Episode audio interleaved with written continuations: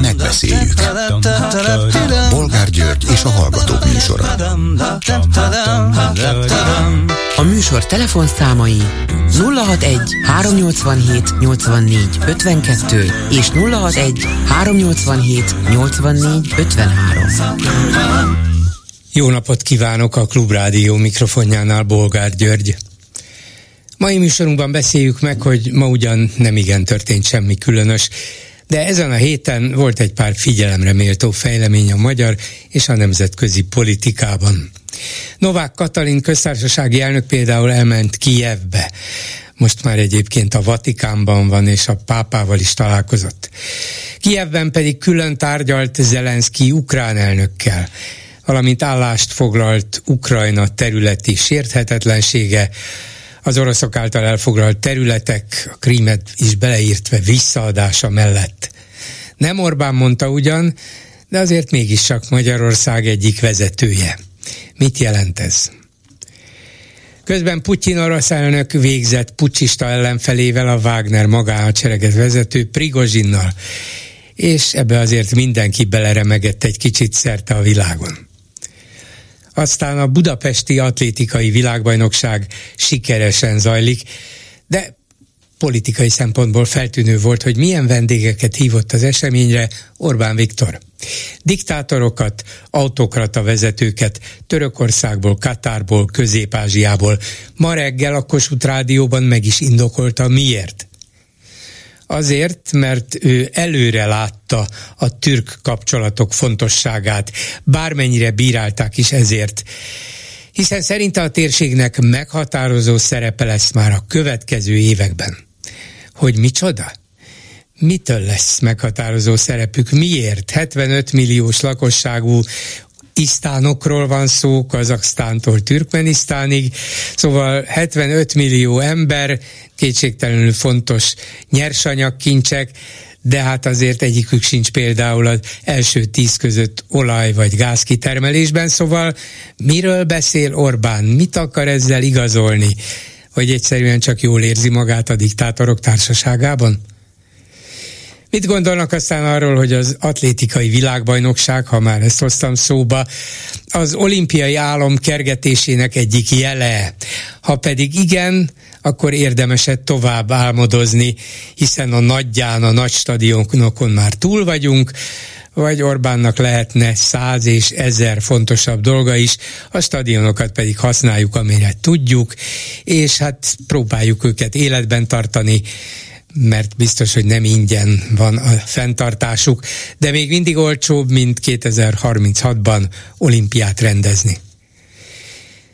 Mi a véleményük továbbá arról, hogy lehet népszavazást rendezni a jobbik kezdeményezésére arról, hogy ne kelljen kötelezően 5000 forintos kamarai tagdíjat fizetniük a vállalkozóknak.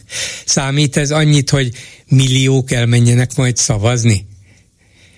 És végül beszéljük meg, hogy 2022-es választási vita helyett másfél éves késéssel parázs vita zajlott, Márki Zaj Péter az ellenzék volt miniszterelnök jelöltje, és ha nem is Orbán Viktor, de Gulyás Gergely miniszter között a Fideszes Transit Fesztiválon a mai napon.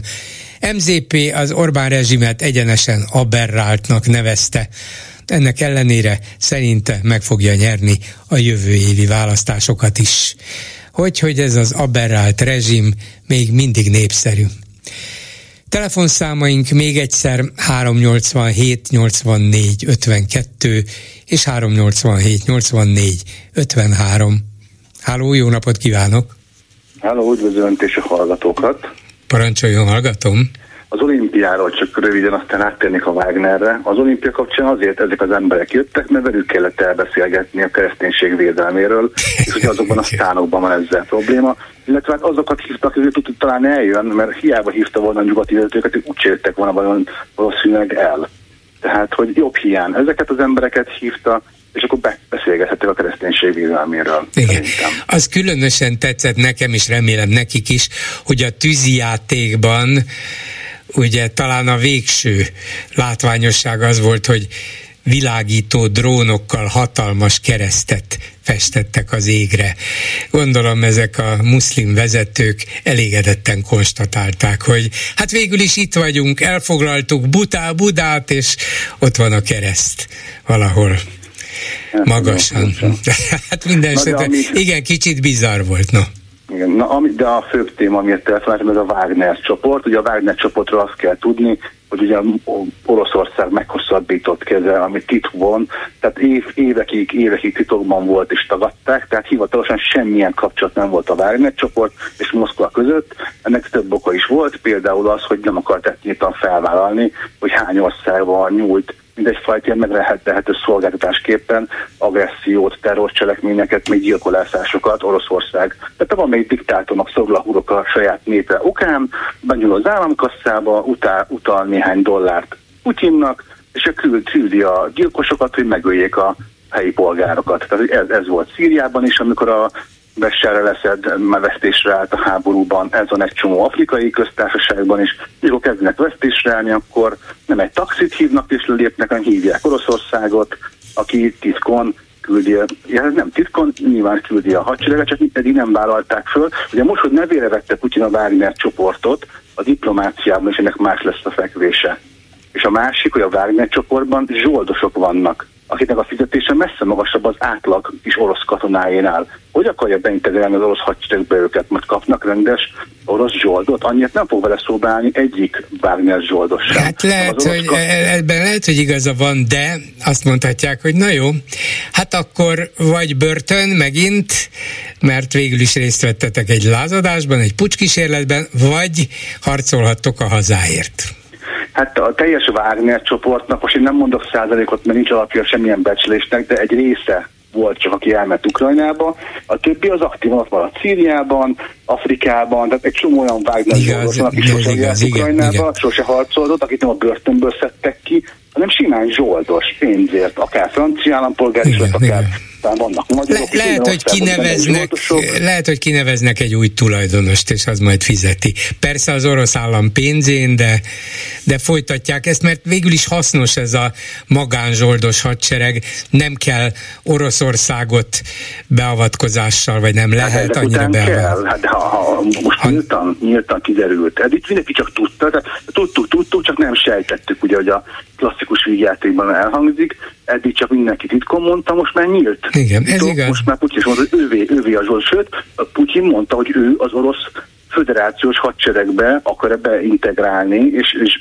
szerződtet, kiút a szerződéseket, mindenkinek alá kell írni, aki Wagner-es, hogy belép az orosz hadseregbe. Uh-huh innentől is titok, nem tudja letagadni. Igen, persze, persze. Innentől. Nem tudom, nem tudom feloldani ezt a dilemmát, önnek igaza van. Azért mondom, hogy érdekes lesz. Érde, érdekes lesz, de nagyon el tudom képzelni, hogy jön egy újabb oligarha, aki azt mondja, hogy hát micsoda üzlet van a magánhadseregben, nem Wagnernek fogjuk elnevezni, hanem akármilyen más híres zeneszerzőről, mindegy, majd mindenki találgathat, hogy miért nem Wagner, hanem valami más, és akkor ugyanazt a feladatot látjuk el. Egyelőre ezeket pedig, vagy egy részüket valahogy beveszik az orosz hadseregbe.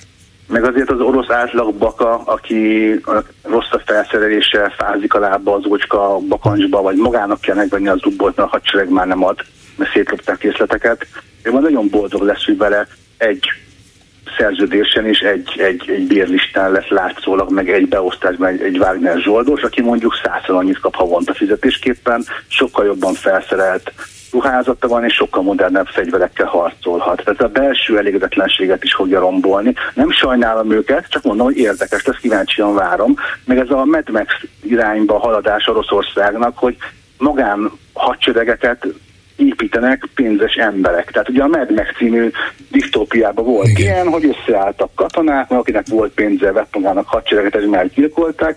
Ott is így a orosz mindenféle gázipari cégek, olajipari cégek, egyéb nagy oligarchák ilyen magánhadsereget kezdenek felépíteni a hivatalos hadsereg mellett. Pedig ugye azért a modern államnak az egyik sajátja, hogy monopolizálja az agressziót, tehát hogy csak neki lehet rendőrsége, csak neki lehet hadserege, ez az állam monopóliuma. Tehát én mondjuk hiába van egy jó menő vállalkozásom, nekem nem lehet egy 25 fős katonaságom tankkal, mert ez csak az államnak lehet. Oroszországban ez végig is most megindult, magánhadseregek épülnek, egymás után, úgyhogy mondom, ilyen Mad Max állapot felé megy Oroszország.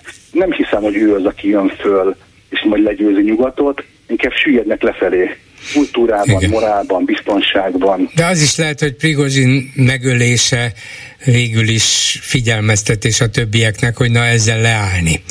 Helyreállítom a szilárd központi hatalmat, érezzétek a törődést, meg a fenyegetést.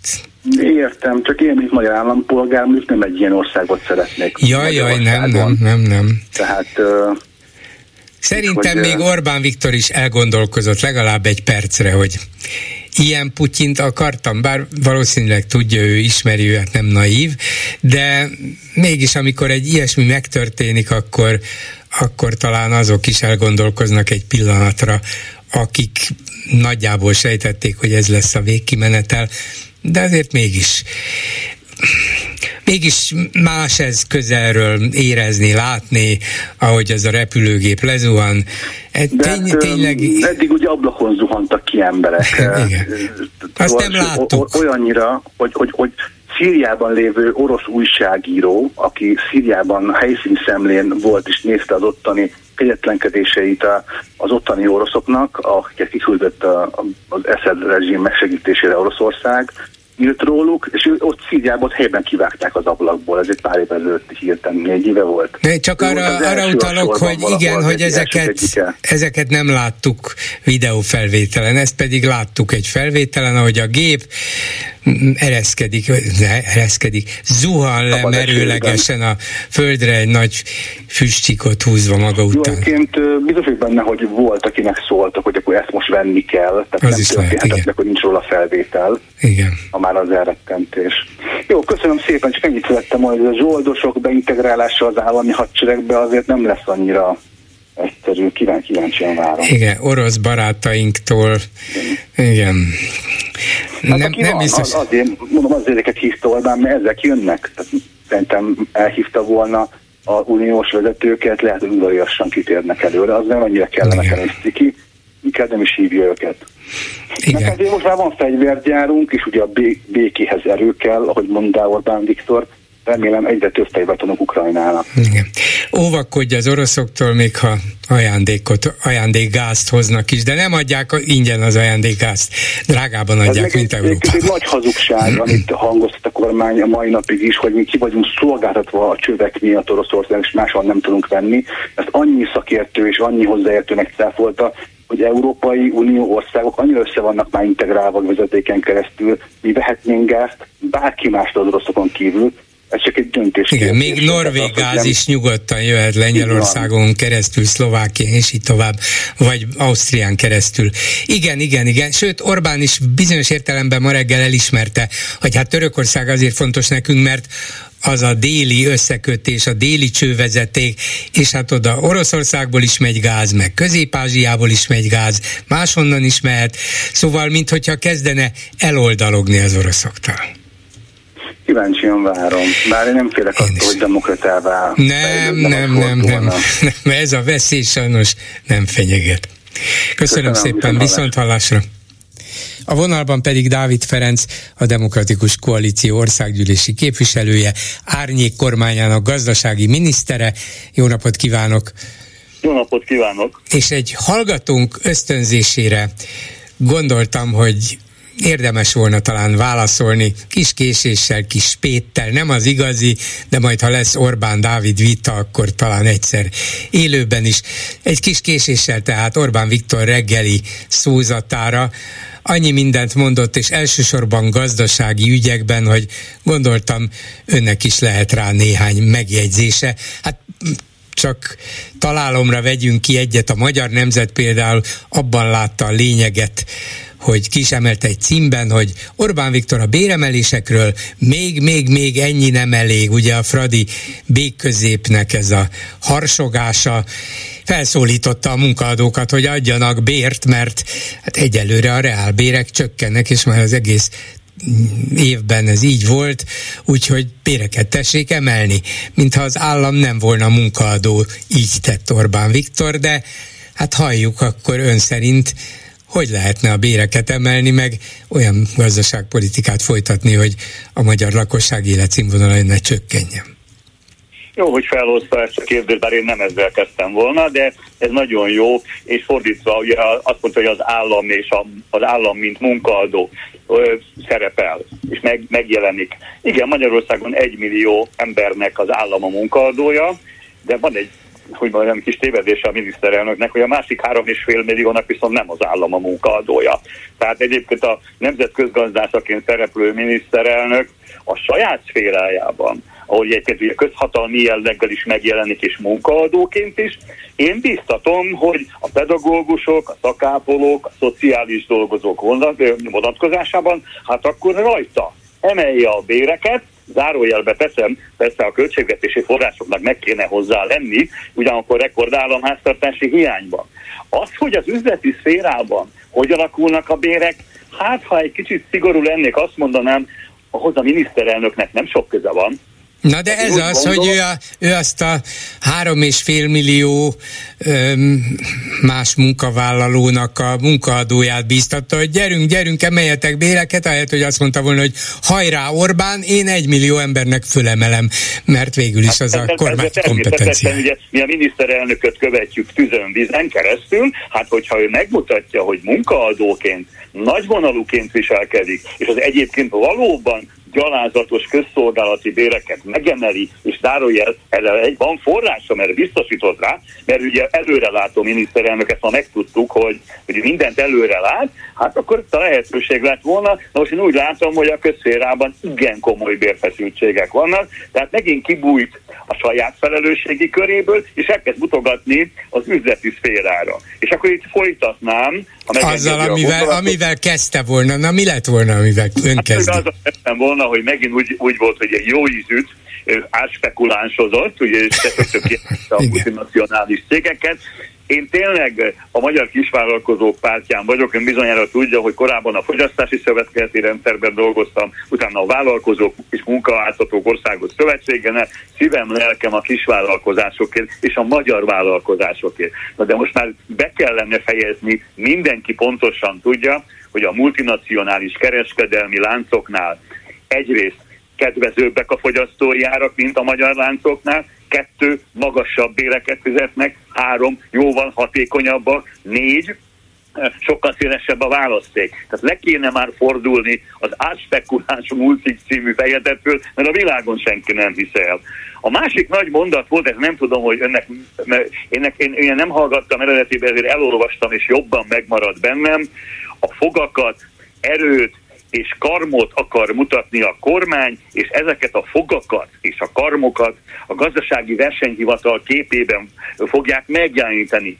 Te jó Isten, a magyar kormány ilyen ragadozó, hogy fogakkal és karmokkal akar érvelni, ezzel akar piacgazdaságot építeni. Tehát nem a jogbiztonságra kellene törekedni, nem a kiegyensúlyozott költségvetésre, hanem itt előállunk fogakkal és karmokkal és aztán volt a harmadik, ha megengedi, de van még egy negyedik is, mert most találtam egyet olvasás közben. Ez, ez szó szerint idézem, miniszterelnök úr azt mondta reggel, 2023 az infláció letörésének éve.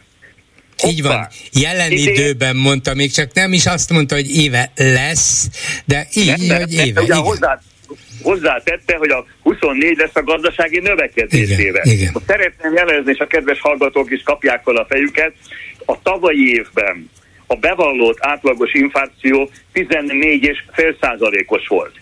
Idén még nem tudjuk pontosan mennyi lesz, de nagy valószínűséggel 16 és fél kötőjel 18 és fél.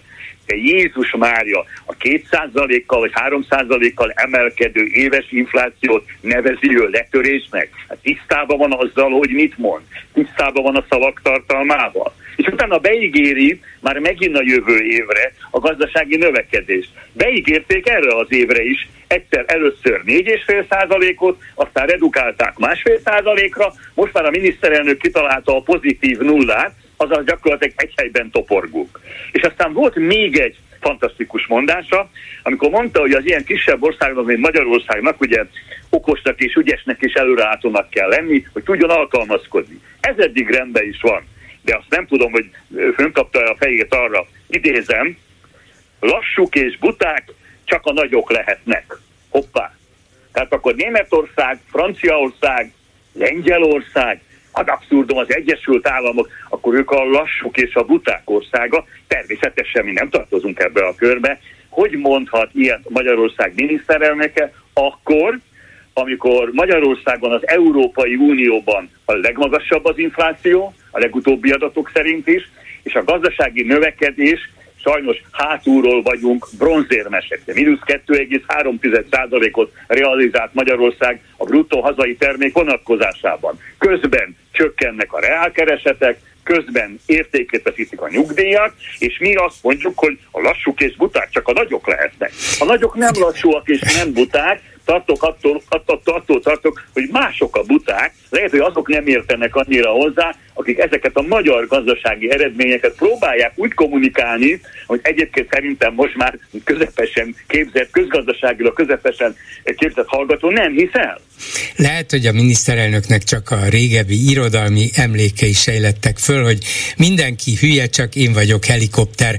De ezt a lassúak és buták mi magyarok nem engedhetjük meg magunknak, ezt két irányban is, egyrészt magyarázta, másrészt két irányban is szúrt vele, egyrészt a nyugati vezetőkre, ahogy ön is jelezte, másrészt az ellenzékre, hogy hát egy kis ország nem engedheti meg magának, hogy, hogy buta vezetője legyen, bár történt erre kísérlet, üzente nyilvánvalóan Márki Zaj Péternek itt a legutóbbi választáson. Na de mindegy, ez, ez csak... De akár... bocsánat, itt közbe kell vágnom, én még tovább is tudom fantáziálni a, a, e- ezt a gondolatát. Magyarország előző miniszterelnökei közül, a másik oldalról, az is lehet. ez az oldalról nem nagyon volt más, illetve a 90-es évek elején volt Antal József és Boros Péter, de a fiatalok bizony nem emlékeznek már, ők már az Orbáni érában nőttek fel. Hát Magyarországnak azért volt olyan jó felkészült miniszterelnök, mint mondjuk Bajnai Gordon, vagy Gyurcsány Ferenc, vagy Hon Gyula. Hát nehogy már, nehogy már előadjuk, hogy itt, itt, itt mindenki agyilag zokni, csak a mostani miniszterelnök az, aki ilyen széles látókörű, és akkor ön a felvezetőjében, illetve a hírekbe is említették, hát ez a keletre fordulás ugye, hogy most ő ide hívott mindenkit hát e- ez, is, ez is azt mutatta, ugye ezzel igazolta, hogy én előre láttam már évekkel ezelőtt, pedig mennyi támadás ért engem, panaszkodott. Hát pedig ezek a türkországok azért fontosak, mert Közép-Ázsia lesz a világ meghatározó helye a következő években. Ezt én, ezt, ezt én a miniszterelnök a jóslásaival nem foglalkozom, általában nem jönnek be neki, hanem inkább arra szeretnék utalni, bizonyára ő is tudja, hogy Magyarország egyelőre, ha fegyveres ügyekről van szó, a NATO tagja, ha, érd, ha érdek és érték alapon keressük a helyünket, akkor az Európai Unió tagja, bár most lazul, de mégiscsak azt mondanám, hogy a Visegrádi négyeknek a tagja vagyunk, tehát mi egy egészen más, hogy mondjam, konfigurációhoz tartozunk, és, és egyébként az én reményeim szerint belátható időn belül, most már eltelt két évtized a csatlakozás óta, Magyarország bevezeti az eurót, tehát én azt gondolom, hogy itt lehet persze Szent István ünnepén idehozni a keleti világot, és bohockodni vele az atlétikai világbajnokságon. Nem tudom, hogy hány türk és üzbék versenyző nyert érmet, most éppen nem emlékszem egyre sem, de, tehát, de ki lehet őket vinni az új stadionba. Én azt gondolom, hogy Magyarország történelmi megközelítésből, gazdasági megközelítésből, kulturális megközelítésből csak és kizárólag a nyugathoz tartoznak. Teljesen mindegy, hogy a miniszterelnök mivel erőlködik, ez remélem már ítél dolog. Ő meg ez provokálja, nyilvánvalóan ne, azt sem értem egyébként, hogy eh, augusztus 20-án az államalapítás ünnepén miért kell provokálni politikailag, akár a nemzetközi kapcsolatokat, akár a nemzetközi partnereket, akár a hazai ellenzéket, mert itt mindenki nagyokat csodálkozott most, hogy mit keres itt a török elnök? Mit keresnek itt a különböző isztánoknak a diktátorai? Azért ez megmagyarázhatatlan, egy szerintem egy, egy, egy reálisan gondolkodó magyar közgazdásznak, jogásznak vagy munkásembernek. Hát azért keres, azért voltak itt, mert mi egy évtizedes előnyben vagyunk a lassú és buta többiekkel szemben, akár hazai, akár külföldi lassú, buta vezetőkkel szemben. Egy évtizede építjük ezeket a kapcsolatokat, mert látjuk, hogy Közép-Ázsiának milyen meghatározó szerepe lesz már hamarosan. Hát ezért is ígért nekünk Azerbajcsán jövő évre 100 millió köbméter földgázt, ami a, magyar, a kis magyar termelésnek kevesebb, mint egy tizede. Na, ha Azerbajdzsánra számítunk, azeri földgázra, akkor rossz lóra vagy rossz gáz gázra tettünk, de Orbán mégis el tudja ezeket adni. Vagy úgy tűnik, mintha eladná, mert népe változatlanul hisz benne én nyilvánvalóan az ő kommunikációs lehetőségeivel nem élek, de most azért kihasználom az önök hírét, illetve az előttem levő KSH adatokat. Ugye önök a hírekben mondták be, hogy soha ennyien nem dolgoztak még Ausztriában magyarok, mint amelyet most lehozott a Központi Statisztikai Hivatal. Ha jól emlékszem, 120 ezer fölötti bejelentett munkavállalók, tehát nem Üzbégisztánba mennek, nem Türkménisztánba mennek, nem Azerbajdzsánba mennek, és egyébként a KSH adatai, ez hivatalos, a, a, a mai 25-i a külföldön dolgozók magyarok száma 14 ezerrel nőtt egy év alatt. Ez azt jelenti, hogy Magyarországon valóban van egy olyan folyamat, és erre kéne választ adni a, a miniszterelnök, erről egy szót nem beszélt, hogy gyakorlatilag az egyébként évente 30-40 ezer fővel csökkenő magyar munkaerőpiac, ugye ennyi esik ki a demográfiai okok és a külföldre távolás miatt számolja ki, ez 10 év alatt nagyságrendek, hát 3-400 ezer hogy mondjam, aktív munkaerő, aki nem áll már, hogy a kenyő ez kevesebb, mondjuk egy tíz éves távlatban, hogy akkor, hát akkor nem azzal kéne harcolni, hogy ezek az emberek nem menjenek el ilyen számban, és talán kevesebb energiát kellene fordítani arra, hogy is megint a távol-keletről behozni az olcsó, és igazából önálló érdekképviseletre, a jogérvényesítésre alkalmatlan munkavállalókat, akik le fogják tapasni a béreket. Ez is micsoda ellentmondás ez is óriási ellentmondás, hogy ő itt elkezdi a még, még, még ennyi nem elég a bérek vonatkozásában, ugye erről beszélt, és ugyanakkor meg behozza azt a munkaerőt százezrével a tervek szerint, amelyik pontosan ezzel hat, hogy amelyik le fogja taposni a béreket, mert ezek az emberek garantált bérminimumon fognak dolgozni, nem fogják, nem fogják betartani velük a túlóra előírásokat, nyilvánvalóan könnyen lesznek kizsákmányolhatóak, ezt akarja ő szabadalmaztatni Magyarországon, és ezért hívja ide kvázi legitimálni a különböző távol-keleti vagy közép keleti diktátorokat, hogy elmondják nekünk ezt a mesét. Erre senki nem kíváncsi, főleg a magyar munkavállalók nem, akik béroldalról rendkívül rosszul fognak járni, hogy nagy tömegével megérkeznek ezek a munkavállalók. Hát de egyelőre mégis úgy látszik a különböző választási felmérésekből, közvéleménykutatásokból, hogy Orbán és pártjának támogatottsága Bocsánat, maximum kicsit csökken. kell vágnom, bár nem a szakmám. Én a legutóbbi megjelent közvéleménykutatásban, amit azt hiszem az IDEA intézet készített el, ott szignifikáns az az érzékelhető Fidesz támogatottság. De az volt. ellenzék semmit nem nyert, a bizonytalanok száma nőtt ez így van, de a fák nem nőnek az égig. Lehet, hogy egy kicsit lassú tanulási folyamatnak vagyunk a részesei. Én azt gondolom, hogy előbb-utóbb a realitások, hogy mondjam, a felszínre Lehet, hogy az ég szakad a fákra, nem? az is előfordulhat, bár ezt én eh, nem kívánnám. Tehát én azt gondolom, hogy, hogy eh, a, és a DK is ebben a, a, a, a, a, mondjam, a nyomvonalon jár, hogy egy reális, hihető alternatívát akarunk kínálni a magyar választóknak, a magyar polgároknak, hát ha akkor rájönnek arra, hogy ez a rezsim hosszabb távon már nem fenntartható. Köszönöm szépen Dávid Ferenc országgyűlési képviselőnek, viszont hallásra! Köszönöm az érdeklődését, minden jót! Halló, jó napot kívánok! Halló, halló! Valaki... Jó napot kívánok! Igen, parancsoljon, én hallom önt, ön is hall engem? Igen, én hallom önt. Jó napot kívánok, bolgár úr! Parancsolja. Hosszú puska vagyok a péntek reggeli időrejárás jelentő a klubrádióban. Aha. a nevem telefonszámom az a hölgyeknél. Nem tudom, tud-e róla egy, most délután is 3-4-kor olvastam a, a hírt, amely szerint Somogy megyében, Nagybajomban egy szovjet emlékművet avattak felújítás után, és azért ragadtam telefon, mert nagyon érdekes volt a résztvevőknek a kiléte. Na. Kaza azeri, belorusz, orosz követségi munkatársak vagy atasék Tényleg? voltak jelen ezen a, a 444 hozta le a hírt. Aha, a Gazprom, most látom, igen, a Gazprom támogatásával újították fel, hát nem véletlenül van ez a nagy gázbarátság. Gyönyörű. Igen, igen hát mi folyik itt, és mi lesz itt? A kérdés vetődik föl, meg tulajdonképpen az ellen nincsen kifogásom félreértés ne essék, az ellen nincsen kifogásom, hogy ezt az emlékművet felújították, mert tisztelet a hősöknek a történelmünket tekintve. Így van, és a, De... a, a második világháborúban azért mégiscsak a szovjet Pontosan. csapatok szabadítottak föl minket a nyilas így uralom van. és a németek uralmáról. És emellett kötném át egy másik, másik hírt, meg a, a, tehát mi lesz itt, mit akarunk, én tudom, hogy mit, akar, mit, akarok, és a bolgár és a klubrádiónak a dolgozói is szerintem. Tudom, hogy mit akarnak, de hogy egyik oldalról ez a nagybajomi emlékműavatás, másik oldalról pedig köztársasági érdemrendek adományozása kitörésmozgalom szervezőinek, ez egyszerűen viccország. Hát nem olyan vicces, lehet, hogy viccország, csak éppen nem vicces, ami történik. Igen.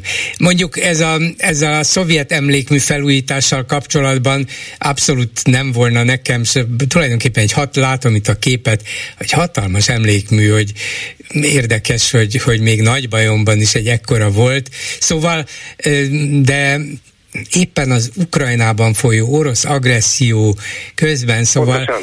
Eh, Pontosan. legalább várni kellett volna addig, amíg nincs, nincs tűzszünet, ami a békére lehet, hogy hiába várunk sokáig, de, de legalább megállna a háború és tűzszünetet rendelnének el, és akkor azt lehet mondani, hogy hát akkor most, most akár egy ilyen világháborús emlékművet is felújíthatunk, illetve mégis csak feláll, nem felállítani, fel, átadhatunk a felújított emlékművet átadhatjuk, de, de most a háború közepén eh, nagyon visszás, nagyon, az embernek tényleg nem. Tudjuk, nem, nem, nem, az ember nem tudja, és főleg a, a, a, a majdnem egy másik jelzőt használtam, de igyekszem óvakodni tőle, itt a rádió keretein belül, mert megvezetett közönségének ennyi bőven elég, és, és, és egyik oldalról ez az orosz imádat, másik oldalról pedig a kitörés. Igen. Eh, az egész ugye, ahogy olvasom, mert elkerültem korábban a figyelmemet valóban, de most itt van előttem, hogy a felújítás 2023 elején kezdődött orosz támogatással. Ez bőven folyt az a háború. Hogy, hogy lehetett, hogy ezt, ezt nem hiszem el, hogy ez nem jutott el magasabb politikai szintre. Mm, egy ilyenhez biztos, hogy megkérték a, a leg, legnagyobb politikai szint támogatását. Most nem mondom, hogy feltétlenül Orbán Viktorét, bár azt hiszem, hogy ilyen esetben de, még ez de. hozzá is eljut, igen. De. Feltételezem, hogy a Gazprom támogatna itt egy szovjet... Igen, igen, igen, igen. De mondjuk a, az, hogy nagy bajomban van, meg két millió forintos útépítési, mert az is volt hozzá, utat is építettek. Szóval ez, hogy a Gazprom benne van, ez biztos, hogy eljut tényleg a legfelsőbb szintre. Hogy mindezt 2023 elején jó jóvá hagyják, hogy egy pillanatnyi aggály vagy, vagy gondolkodás nincs, hogy na most ez jó, ez helyes, hát mit üzenünk ezzel, hát ez tényleg, Igen. tényleg Igen. szégyenletes. Igen, ugyanakkor meg a, ugyanakkor meg a fő, főasszony Ukrajna után ellovagol értjük, ahogy mondom, elovagol a Vatikába, mindazok után, hogy 20-án ilyen nagyon, nagyon frankó iszlám barátokat láttunk vendégül a legnagyobb magyarországi keresztény ünnepen akkor nem tudom, meggyonta Orbán Viktor helyett, vagy mi történt? Nem, nekem úgy tűnik, de nem hiszem, hogy ez lenne a tényleges helyzet, ahhoz mi is kicsik vagyunk, és a Vatikánnak sincs tankhadosztálya. Szóval, mint hogyha, va- igen, mint hogyha valamilyen béke közvetítési akciót próbálnának elkezdeni, és akkor hű, de milyen szép lenne, mondaná Orbán Viktor, hogy a pápa és én, vagy én és a pápa együtt javasolnánk valamilyen megoldást megoldást. Nem akarjuk a békét, a pápa is igen, igen, igen. Igen, de talán egy lépéssel tovább mennének, ha hogy lám, a köztársasági elnök elment Kievbe, találkozott, tárgyalt Zelenszkijel, utána Vatikánba, hát akkor volna egy szerény kis javaslatunk. El tudom képzelni, hogy valami ilyesmivel próbálnak előjönni, de persze ennek az egésznek nincs realitása. Hát ki, ki fogadná el, akár az oroszok, akár az ukránok részéről, most az egyebekről az Európai Unióról, nato nem is beszélve. Majd a Igen. Vatikán találja ki meg Magyarország, hogy mi legyen? Ugyan már. Így van, így van. Jó, hát köszönöm szépen, én csak ennyit szerettem volna ezt a nagyból Érdekes, érdekes amit előhozott, és tényleg elgondolkodtató, hogy elvileg természetesen legyen, és ha a Gazprom támogatja, még az is lehet nyugodtan, de nem egy háború közepén. Így van, így van. Köszönöm szépen, viszont hallásra. Minden jót. Háló, jó napot kívánok. Mm, jó napot kívánok, Bolgár úr, vagyok, nagyon régen. Igen, mi volt az oka, hogy nem hívott? Uh, hát az, hogy nagyon nehezen tudtam a nezemet klubrádiót. Na.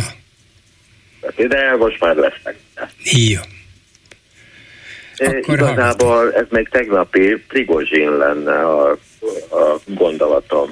Hát ma is szóba hoztam Prigozsint, mint a Igen, hét, az a baj, egyik... hogy tegnap csak szőrmentén tudtam Aha. hallgatni. Uh, nem a, a Prigozsin Putyin, hanem nem nagyon értem Prigozsint. Hogy uh, a közvetlen katonai értesével egy repülőgép hogy van ez a, Óva, a óvatlan, kérdés óvatlan, volt, igen, óvatlan volt az elvtárs, ez biztos. Hát nem nagyon értem, hát azért ő bízott Putyinban. Azt hiszem, hogy nincs, vagy nem volt már más választási lehetősége, mint ja, bízni. hogy ennyire beszűkült az ő. Igen, hát az biztos, aha. szerintem nullára szűkült, nem volt más esélye, mint az, hogy megbízzon az adott szavában, hogy jó, mehetsz, ezt meg ezt átadod, ennek meg ennek ez lesz az ára, és azt hitte, hogy leboltorta a dolgot, és akkor tulajdonképpen élheti az életét, mert abban szerintem nem bízhatott, hogy na jó, akkor menekülőre fogom, és elbújok Putyin meg az oroszok elől a világban. Ez reménytelen. Igen, ezt én is így gondoltam, de az, hogy biztonsági okokból ő és a katonai helyettese egy gépen Hát jöjjön, aminek jönnie kell. A, a biztosítéket, hogy uh-huh. Igen, teljesen hogy, jogos. a fejében, akkor ez, ez ügyben stratégia. De, de valószínűleg az, az volt a stratégiája, hogy itt hiába lesz bármilyen stratégiám, ha akarnak, akkor úgyis megölnek engem, úgyhogy mindegy, hogy külön megyünk, mert lehet, hogy akkor a másik ja, vezetőt gyilkolják meg. Esetleg ő ezt már lélekben feladhatta? Szerintem Mert abban az értem, igen, igen, szerintem föladta a lélekben, és, és már csak imádkozott, hogy Putyin megtartsa a szavát. Ha pedig nem, hát akkor így jártam. Hát, szerintem hát, igen. Na, erre nem gondoltam, hogy ennyire feladta. Én azt hittem, hogy egyszerűen a biztonság dolgokat nem vett vagy az én szempontomból, bocsánat. Azt mondjuk nyilvánvalóan tudta, ezerszer több információja lehet, vagy milliószor, mint nekünk, hogy Putyin keze bárhová elér. És bármilyen, és az orosz Egy titkos szolgálatnak. Igen, az orosz titkos szolgálatnak is. Tehát elmenekülni tőle nem tud. Az egyetlen, amit tehet, hogy elfogadja, amit Putyin ajánlott, és ha felajánlotta neki, hogy életben maradhatsz, cserébe ezt meg ezt tedd meg, akkor én megtettem, innentől kezdve már ki vagyok szolgáltatva. Ha le akarja lőni a gépet, lelövi, ha robbanószert, ez jó, hát az talán a bombát azt, azt eltávolítjuk, mert ki tudja, hogy kirakta oda. Már kezdik kizárni a bombát. Igen, Igen az, ezért mondom, hogy hát a bomba, azért átnézzük a repülőgépet, hogy valaki esetleg nem túl buzgó-e, de mondjuk rakétával kilőni azt Putyin engedélye nélkül biztos nem lehet. Szóval feltételezem, hogy úgy gondolta, hogy esélyem nincs, csak az az esélyem, hogy bízom Putyinban, más nem tehetek. Igen, csak egy dolog jutott szembe, hogy most nem csak Putyin, hanem emlékszem, amikor Engels figyelmeztette Marxot Bakunyi ügyben, hogy Bakunyi orosz, ne higgyél neki, mert hazudik. Hát igen, de akkor viszont Tudom, ez már régi dolog, de, ja, de, de jó, már szerződéseket is megszegett. Nyilvánvaló. Azért mondom, hogy nyilván Putyin, vagy Prigozsin tudta, hogy Putyin milyen. És legfeljebb csak uh, abban abban reménykedhetett, hogy vele megbocsátó lesz valamiért, mert hát ha olyan szolgálatokat tud neki megint nyújtani, amik miatt életben tartja. Amiről mi pontosan nem is tudhatunk. Igen, igen, igen. Köszönöm szépen, hát akkor a, a másik már nem érdekes. De meg, megoldásom nincsen, ez, ez is csak De feltételezés, hogy, mint, hogy mint minden. Jó, majd megoldjuk a világ Hát miért ne, megpróbáljuk. Köszönöm szépen, viszont hallásra. Háló, jó napot kívánok! Jó napot kívánok, bolgár úr! Hát uh, régebben pénztárca lázadás nézem, Zabó László vagyok, üdvözlöm, de hát ez már, erről már lemondtam, ez már ilyen nincs. Nem lázadunk. Így van. Viszont a bevezetőjében, és ő majdnem mindent elmondott, sajnos, amit én is akartam, készen állunk, kész vagyunk. Rendben vagyunk egy olimpia rendezésére. Uh-huh. Kinyitottam a Vikin az élő olimpiai sportágakat. A vízesés nem sok, ugye ott van a Margit sziget. A stadion már úgy értem, hogy a, a labdás stadion részét szintén le. A, most már az atlétikai részét se. A kajakenőre ugye Matyér Szeged többszörös világbajnokságon bizonyította rátermettségét. Hát van, van a bivitorlázás Balaton, hát ott vagyunk kékszalag, minden, a világ e, minden sportját tudjuk biztosítani, talán ilyen kis apróságok, hogy gördeszkázás, e, sportmászás, hullámlovaglás, ezek még nincsenek készen, de hát ugye azt hiszem 32 a legközelebbi pályázható. Nem, 36, úgyhogy van még idő. 36. 36. És uh, ugye van, van egy másik, ami, ami nem feltétlenül közvetlenül vonatkozik erre, de pedig igen, uh, divide et impera. Ugye, oszd meg és uralkodj, avagy szeleteljük le. És Orbán szép lassan az, or, az olimpiai sportágak összes hogy mondjam, sportága alá, mögé oda tesz egy olyan rendezvény helyszínt, amit valljuk be, a játékosok most is hát nagy, nagy, nagy, óriási tisztelettel emlékeznek meg erről az atlétikai stadionról. Igen, ne is felejtsük el ezt a kézilabda csarnokot, amit a két szintén... csarnok, hát nem, nem, nem csak nem tüske, ez a, ez a, nem tudom milyen dómnak hívják, ezt a népligeti. Úgy van, úgy 20 ezeres csarnok. Tehát lassan, lassan, így szépen dividend imperandum, szépen uh, hirtelen a hátsó pályáról elő fogunk tudni állni egy olyan pályázattal, hogy mi készen. Most már készen állunk. Én megnéztem 17 uh, uh, február 22-én jelent meg a hír, 17, még egyszer mondom, 6 éve, 6 és fél éve, visszalép Magyarország a budapesti olimpiai pályázattól. Orbán Tarlós Borkai úgy döntött, Magyarország visszavonja pályázatát a 24-es megrendezésre, és az a magyarázat itt nagybetűkkel írva vagyon, Magyarország visszalép, mert a pályázat súlyos presztíz veszteség lenne az országnak. A magyar döntés oka, hogy Magyarország nem tarthat fent elhúzódó vereségre ítélt pályázatot. Uh-huh. Ez volt 17. Na de ennek az oka a Nolimpia, a Nolimpia mozgalom volt, a népszavazási hát kezdeményezés. Mai napig is ezt tartja életben, szabad így mondani, a Momentum az még sok nagy góllal nem jöttek elő, de, de most már ezt a gólt nem tudnak berúgni. Uh-huh. Hát nem igen, tudom. valószínűleg nehezebben lehetne mozgósítani az embereket az olimpia ellen, nem mintha nem volnának óriási gondok és problémák, amikre ezer és ezer milliárdokat kellene költeni, viszont másik oldalról tényleg sokan mondhatnák azt, hogy jó, hát én nem építettem volna ilyen stadiont, olyan csarnokot, de már itt vannak. Úgyhogy tulajdonképpen bele is fér. Drága bolgár mondjon nekem még egy olyan dolgot, de még egy alatt jól érti, mire gondolok. Amitől Orbán Isten adjon neki hosszú életet, de ne hosszú kormányzást. Úgy ül majd egyszer otthon, mint emlékszik a, a keresztapa legutolsó jelenetére. Amikor uh-huh. kinnül a szülőbe, és nézi a világot, és akkor úgy belegondol, látszik, hogy mi volt ő, ki volt ő, mit ért el és akkor, és akkor úgy lebolint a feje, és meghal, uh-huh. ha mhm. emlékszik rá. Igen, hogyne, hogyne, hogyne, hogyne. Hogy mikor, hogy, mitől hogy következik mi lehetne, ez be? Mi lehetne, mi lehetne egy más gondolat? Uh-huh. Mert a Visegrádi négyet beszart, a minden, sok minden beszarik. Bocsánat a kifejezés, elnézést a hallgatóktól. De hogy egy ilyen gondolattal szerintem a Viktor is boldogan hajtaná le a szőlőben a fejét, hogy megcsináltam. Hát szerintem ő az olimpiára gyúr, ez az a gondolat. Arra, ami... Hát erre gondolok, igen, pontosan igen. erre gondolok.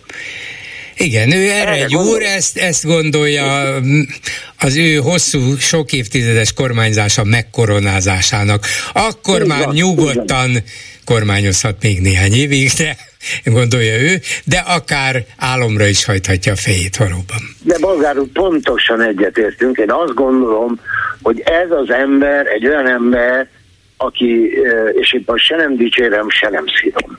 Mert én borzasztóan meg tudom adni a krediteket. Ő nagyon-nagyon okos ember, azt nem mondom, hogy jó szándékú ember, de okos ember. Hogy az ő saját maga, ugye hát most már mindenkit felhúzott anyagilag, akit csak lehetett. Ezen túl már nem, tehát Mészáros Lőrinc már nem lehet első és második helyzet a leggazdagabb listáján. Lehet Mészáros első, Tibot második, ez még, ez még bejöhet, de ez már neki nem öröm. Uh-huh. Az, hogy, hogy nem tud igazán áttörni ott, ahol ő szeretett volna ezzel a visegrádi négyekkel, a, a, a, a elfogadom a pénze, meg az egész rohadt Brüsszelbe, stb. Ezzel már nem, nem nagyon tud. Amivel ő saját glóriáját fel tudja építeni, igen, én azt gondolom, hogy ez egy olimpia és erre volt már korábban példa, én nem akarok mondani 1936-ot, de, de, de szintén fontos volt akkoriban egy feltörekvő vezetőnek. Én azt gondolom, hogy ő, hogy ő ezt, ezt most slide by slide, hmm. szeretről szeretre építi fel. Amikor, amikor uh, istenkedünk, hogy jaj, hát világverseny, jaj Istenem, tényleg, Múltkor az önök műsorával valaki megkérdezte a műsorvezetőt, hogy hol volt a, a, a nem tudom, tavalyi vagy két évvel ezelőtti uh, atlétikai világbajnokság. Igen. Nem tudott válaszolni. Én de, de, de, de tőlem kérdezték meg, és én tudtam. Eugene, Eugene, Oregon. Eugene. Vagy azt hiszem Oregon állam, igen. Amerikában. Na de önnek, ön meg elment a ezek szerint ez a kapcsolat megszakadt, de a lényeg a lényeg, hogy ön kimondta, vagy ön legalábbis ezt feltételezi én is, hogy Orbán ezzel szeretné megkosz, megkoronázni több évtizedes kormányzását, úgyhogy mindenképpen a 2036-os olimpiára hajt. A kérdés, hogy együtt hajt-e vele a magyar társadalom. 387 84 52 és 387 84 53 a számunk. A hírek után folytatjuk. A mai témáinkhoz még két frisset ajánlok. Egyiket a hallgatónk vetette föl, úgy háromnegyed öt tájban, a másikat a híreinkben hallottam, hogy tudnék esővízgyűjtő hordókat adományoznak a kínai akkumulátorgyár beruházók a debrecenieknek. Hát ez gyönyörű, százat meg is vesznek, két millió háromszázezer forintot áldoznak erre, azt hiszitek, attól féltek, hogy nem lesz elég vizetek? Hát neztek, adunk nektek hordókat, gyűjtsétek az esővizet. Egyébként tényleg gyűjtse, aki lehet, egyetértek, de azért van ebben némi cinizmus, nem? És a másik ez a nagy bajomban felújított szovjet emlékmű, háborús emlékmű, hogy talán ezt nem most kellett volna átadni Gazprom támogatással, és ez biztos, hogy a legmagasabb politikai jóváhagyással történt meg. Érdekes üzenet. 387 84 52 és 387 84 53 a számunk. Jó napot kívánok! Jó napot kívánok, üdvözletem.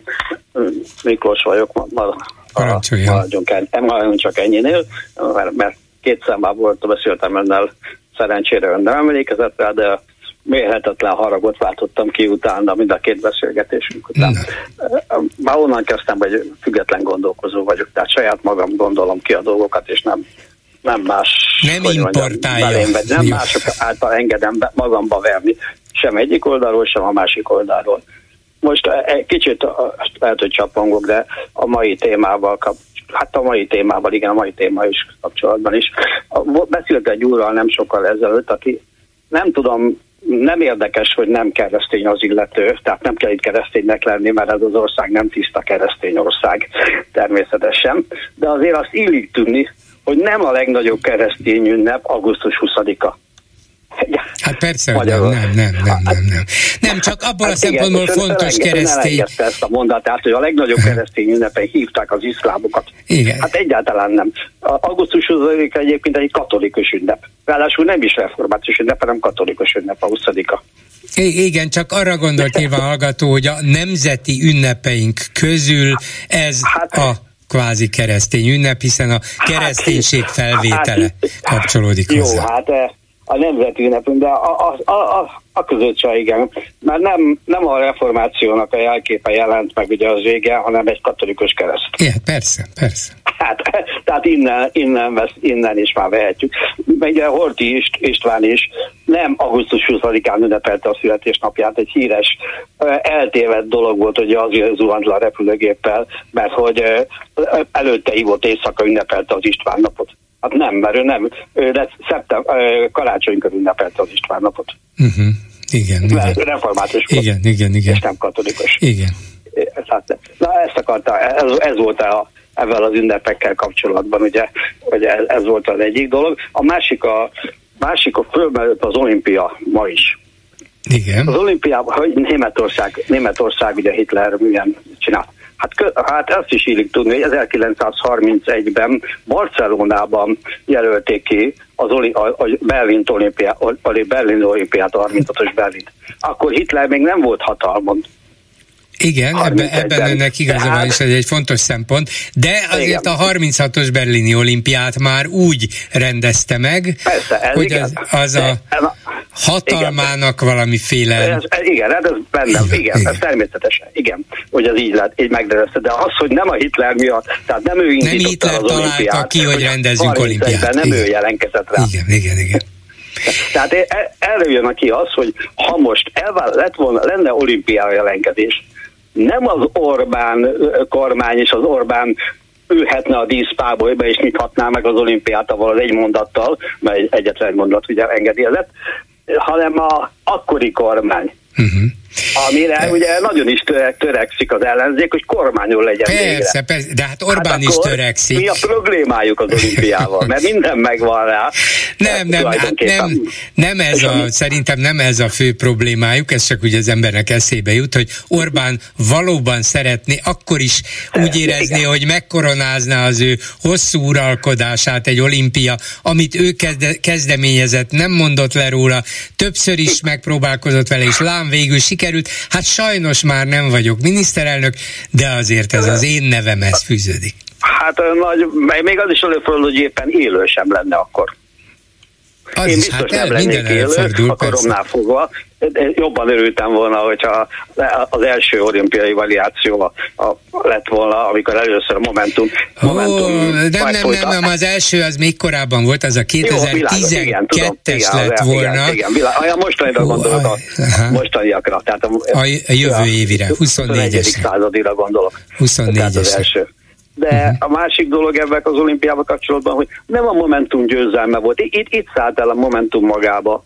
Hát nem a Momentum győzelme volt, ez az ellenzéknek a gyűjtése volt. Tehát az M, a DK-sok gyűjtöttek, az MSZP-sek gyűjtöttek, az, a, főleg azok támogatták. Hát meg lehet nézni, vagy, vagyis hát meg lehet őket kérdezni, amíg tudják, hogy hány kérdőívet, a gyűjtés ívet gyűjtöttek ők, irattak alá ők.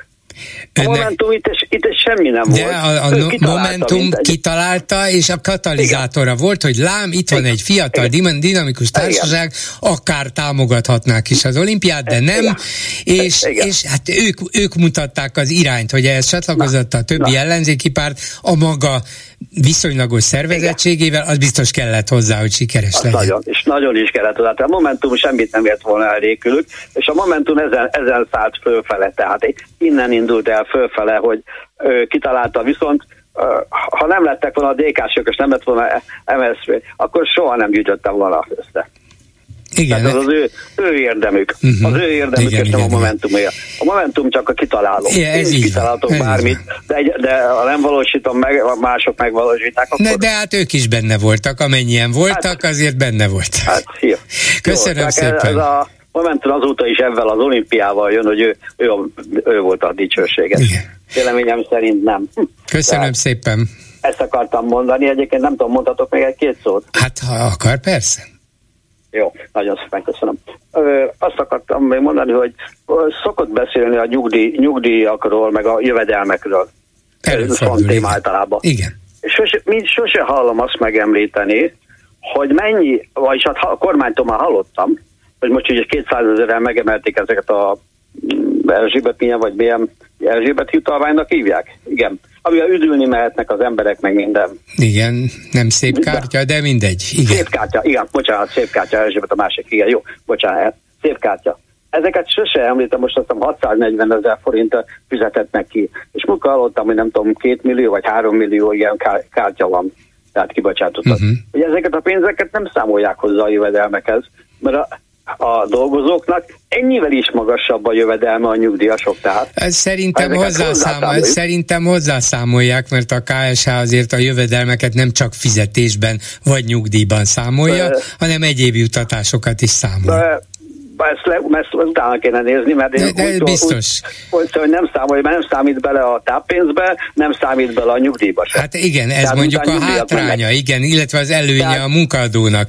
De azért a, a, az elkölthető jövedelmek közé beszámolják. De nem jövedelmek mond, hanem a bruttó béreket mondja, és nettó béreket. Az, az is Most egy is számolás, igen, de van egy, vannak másfélék is, és ez például a jövedelmek, az elkölthető jövedelmek, ja. Ezeket mind beszámolják, jó. csak nem bérként, igen. Jó, jó, egy bocsánat, de én most a bruttó bér, bér és a nettó bérekről beszél, uh-huh. beszélnék, vagyis az érdekel, hogy az, az, az a nyugdíjak közötti különbség, ez, a, ez az összeg hogy ezeket egyáltalán miért nem törekszik valaki rá, hogy ezek megszűnjenek, és valamennyi összeget beépíteni ebből a bérbe, ami után kapnának táppénzt és, és nyugdíjat is.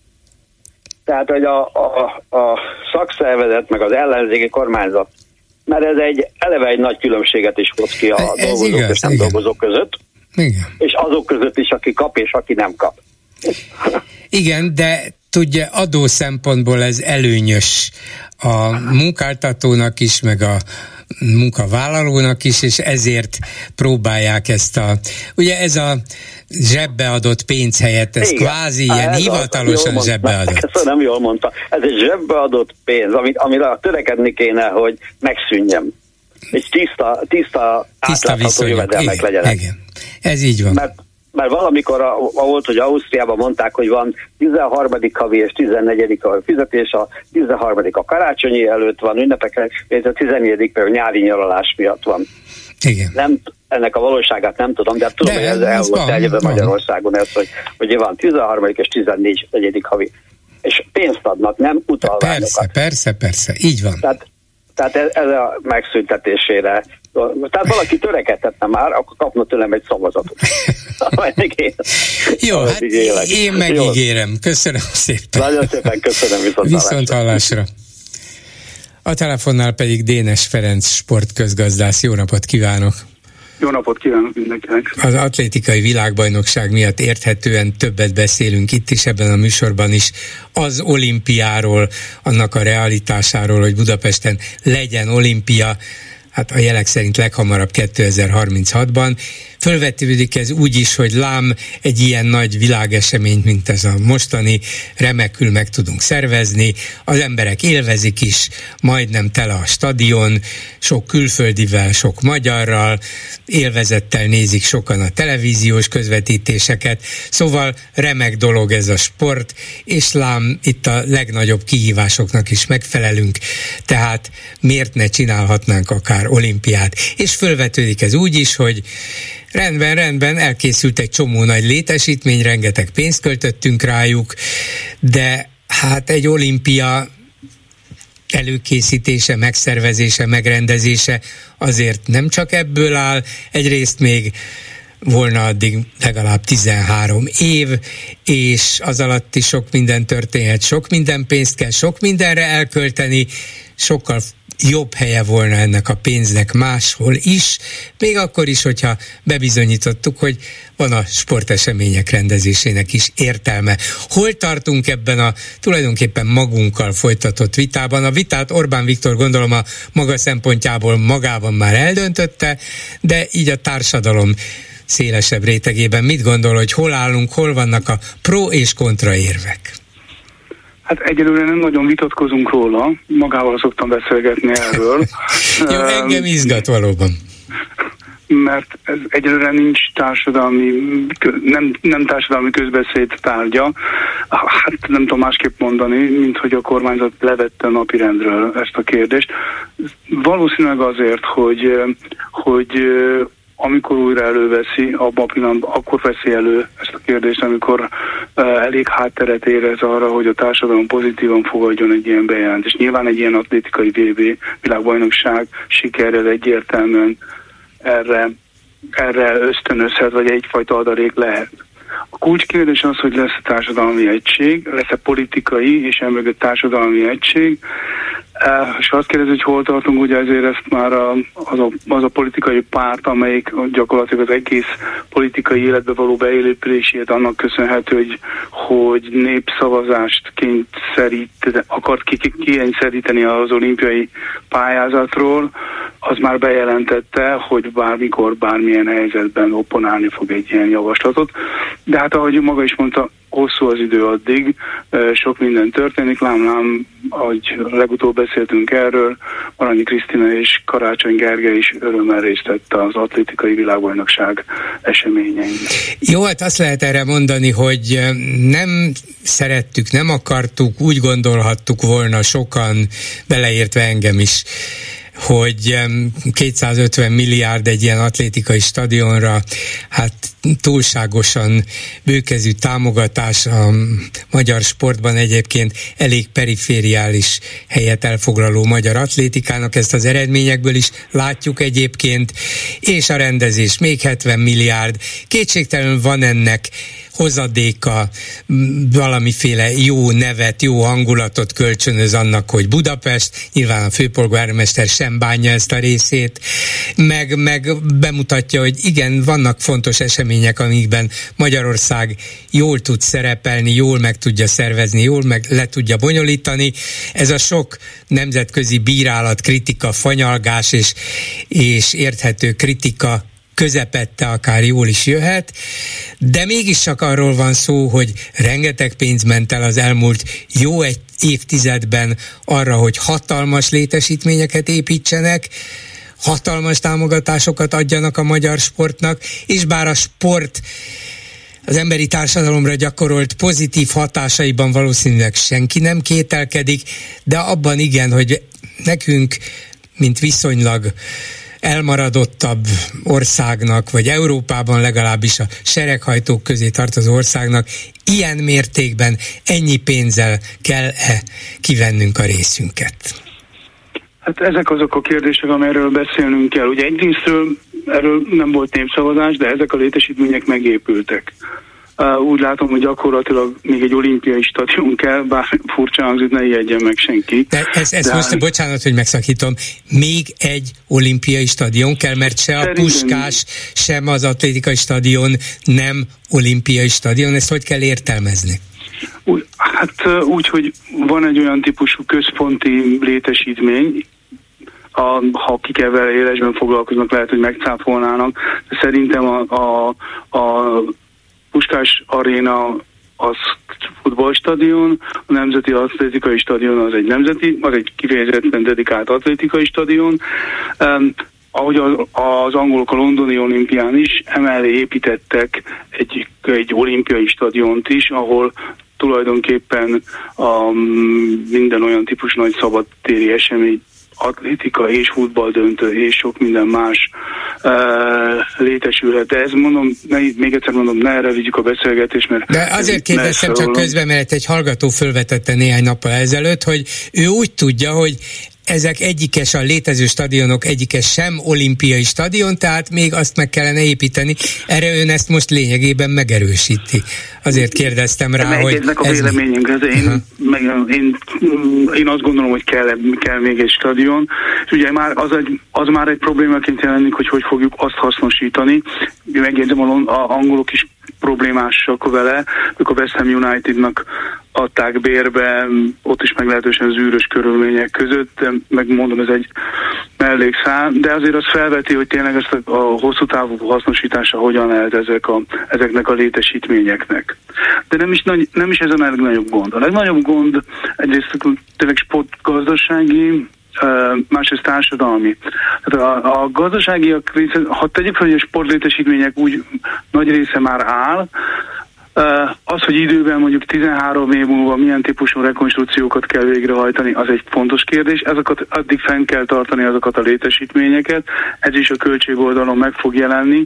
De a legnagyobb probléma az, hogy kell egy jó pár olyan típusú kiegészítő beruházás, gazdasági beruházás, ami a budapesti közlekedés, logisztikát az olimpia alatt meg tudja oldani. Ez már az a korábbi pályázatnál is viták tárgya volt, ezt azt mondta rá a kormány, hogy ezek olyan beruházásokról beszél, amit amúgy is meg kellene valósítani Budapest fejlesztése érdekében.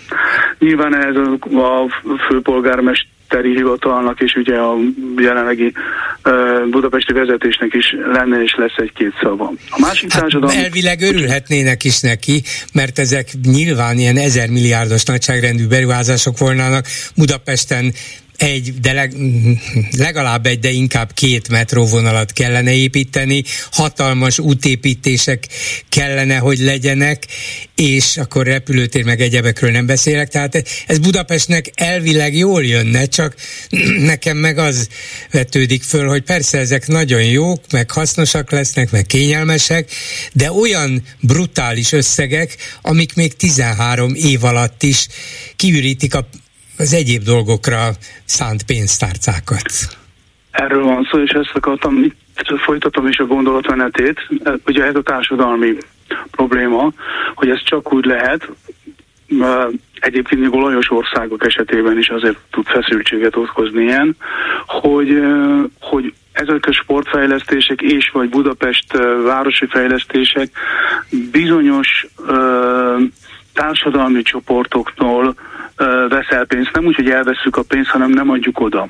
Tehát bizonyos fejlesztések szükségszerűen elmaradnak, ha nem nincsenek végtelen pénzügyi lehetőségeink, és ehhez kell egy társadalmi kiegyezés, amiben azt mondják, hogy bizony a társadalmi csoportoknak el kell tudni fogadni azt, hogy a, a fejlesztések időszaka alatt az ő egyéni vagy az ő társadalmi csoport lehetőségeik nem javulnak jelentősen, abban a reményben az olimpia után majd ez valamilyen módon rendeződik. Tehát szokott lenni egy ilyen társadalmi transfer probléma, és az az igazság, hogy vannak, ahol ezt jól meg tudják oldani, de a gazdasági fejlettség csökkenésével majdnem úgy párhuzamosan csökkenne az a típusú ö, ö, teljesítési kényszer és ö, társadalmi béke is.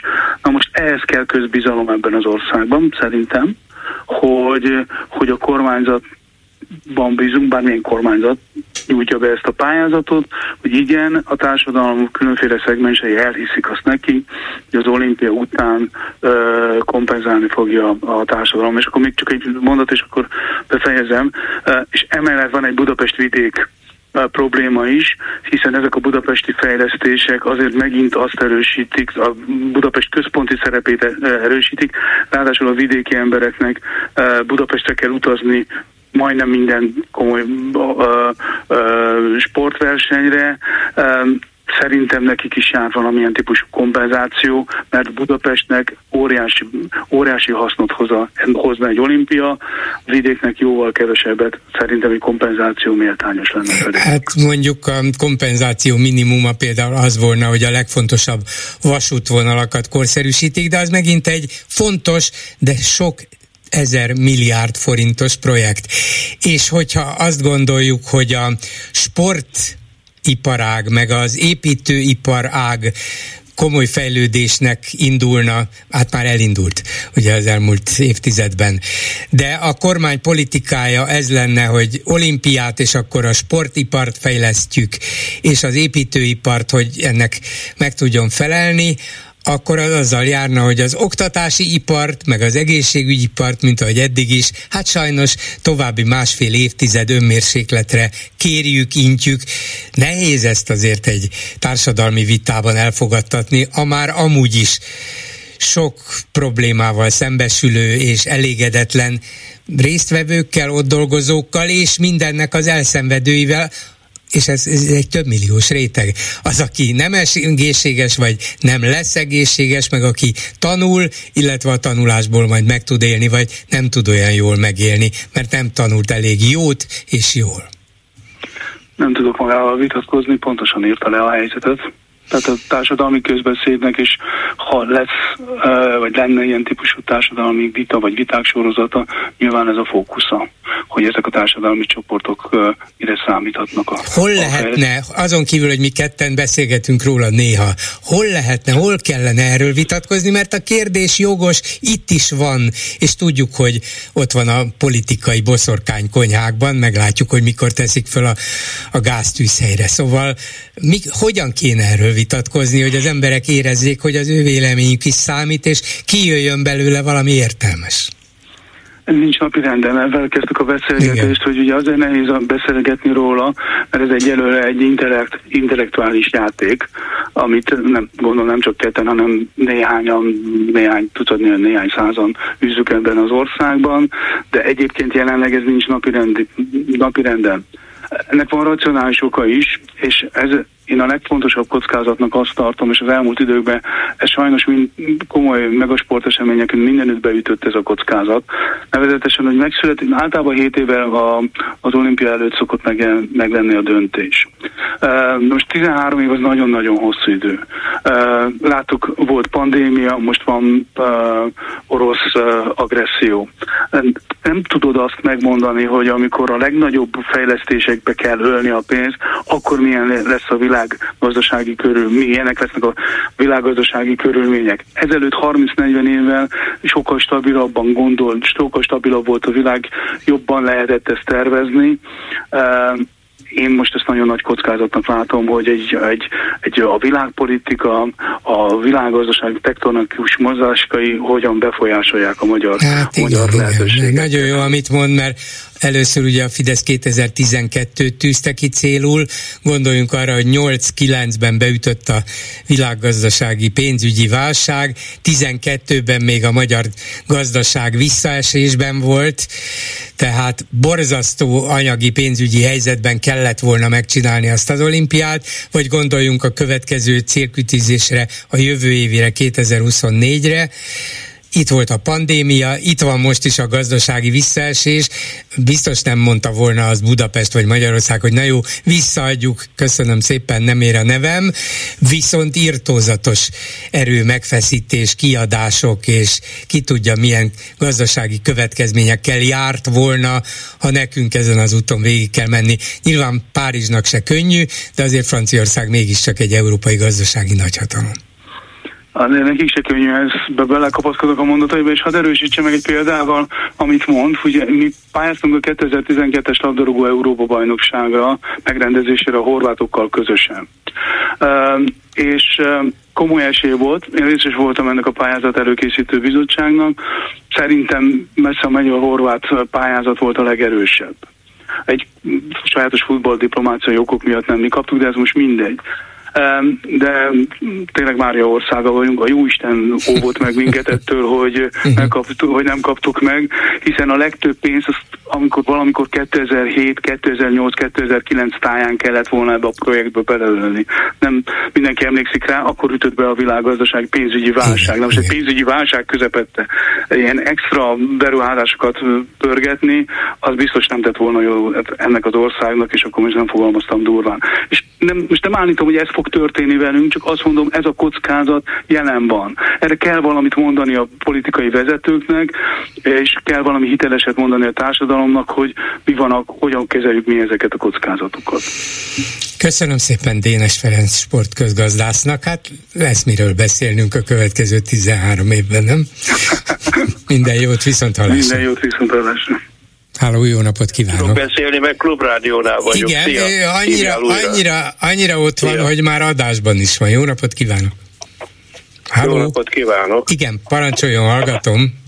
Jakab Árpád vagyok. Igen. Hát szép hosszú beszélgetés volt tulajdonképpen, nagyon mély értelme volt én szerintem lekötni ezzel a, a adásidőt, mert én is szeretnék valamiről beszélni, például elmérkednék arról, hogy milyen lesz 2029-ben a magyar kajszi termés, kajszi baraszk termés vidéken, és Magyarország egyes területein, és ezekkel kapcsolatban. Ha most rögtön, rögtön azt akarja, hogy összevesszünk. Semmi köze a magyar hát kajszi termésnek, bocsánat, azt nem tudjuk nem, megtervezni 2029-re, az, hogy pályázunk-e az olimpiára 2036-ra, azt meg tudjuk tervezni. Hány háború lehet még addig? De meg minden jöhet a még jelentkezést közben. meg tudjuk tervezni, Jó, és erről a, a politikai persze, akarat is meg lehet. Én remélem, hogy a Magyar Olimpiai Bizottság jegyzete művelt, és fogja tudni, hogy mihez tartsa magát.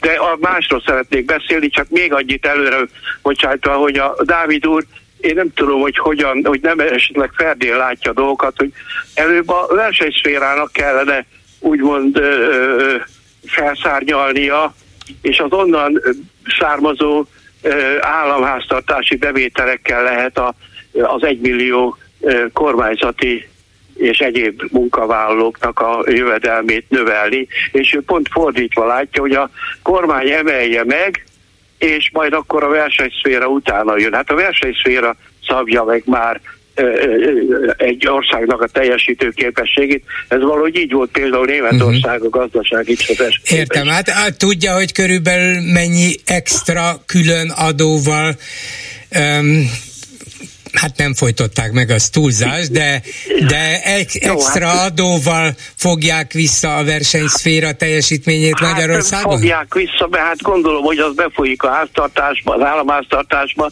és valahol szétosztják azoknak a rendőröknek, vagy tanítóknak, vagy mindenkinek, hát, ahova kell különben, honnan lenne pénz? Hát, ne, inkább fordítva történt, ugye 2021-ben, 22-ben sok mindent szétosztottak, aztán hirtelen a versenyszférán visszaszedték a pénzt, pénzt, és körülbelül 2000 milliárd forintos külön adókkal a, a bankoktól kezdve a biztosítókon át, az energiaipartól hát, kezdve a légiiparig, jó. mindenkit egy csomó külön adóval sarcoltak meg. Hogy a, hogy a, a, a államháztartás onnan igyekszik beszedni pénzt, ahonnan csak tud, és lehet, hogy ez, ez talán túlzásnak is tűnik, ezt a vállalkozások tudják, de lényegében ugye Magyarország még nem egy annyira iparosított ország, és a mezőgazdaságnak a úgymond a hozam szintje még nem elég, hogy sehol sem, még Franciaországban se elég ahhoz, hogy az országot a jóléti stádiumba vigye, úgyhogy iparosítani kell, remélem, hogy ez fog is folyni, mert ez a, ez, a, ez a bázis. Tehát nem kormányhivatalokat kell felfuttatni, hanem mit tudom én, milyen termelő ö, ö, ö, egységeket. De a, én a keleti bővítés kapcsán szerettem volna mhm. szólni. Uh-huh. Tehát a, a, a Magyarország ugye tagja az EU-nak. Eléggé bőven be van oda, oda úgymond horgonyozva. A NATO-ról most nem beszélek, mert ez egy gazdasági téma, ami ezt a atlétikai világbajnokságot keleti vonatkozásba érintette, és hát a hasonlatom tulajdonképpen az, hogy ha én állok, és van két karom, és az egyik karomban van egy kosár tojás, akkor elég ez az EU a maga ö, szabad munkavállalásával, szabad tőkáramlással, Schengeni ö, ö, vámmentes mozgásokkal, stb. stb. nagyszerű dolog, és, és, és úgy, ahogy ezzel tulajdonképpen meg vagyunk. De hát mi, mi akadályoz meg bennünket abba, hogy hogy kelet felé is kinyújtsuk a De semmi, se, de hát, nem is akadályozza meg senki Orbán Viktor. Hát akkor meg, csak, akkor meg csak miért, azt miért kifoly... hát azért kifogásolja, aki kifogásolja, én is közéjük tartozom, bevallom, Igen? hogy sok a szöveg, és mögötte igazából nincs semmiféle tartalom. Lehet azt mondani, hát, hogy hát akkor... amikor Spanyolország elindult Dél-Amerikába, Cortez és a többiek 1500 körül, ők se tudták, hogy mi jön ki az egészből.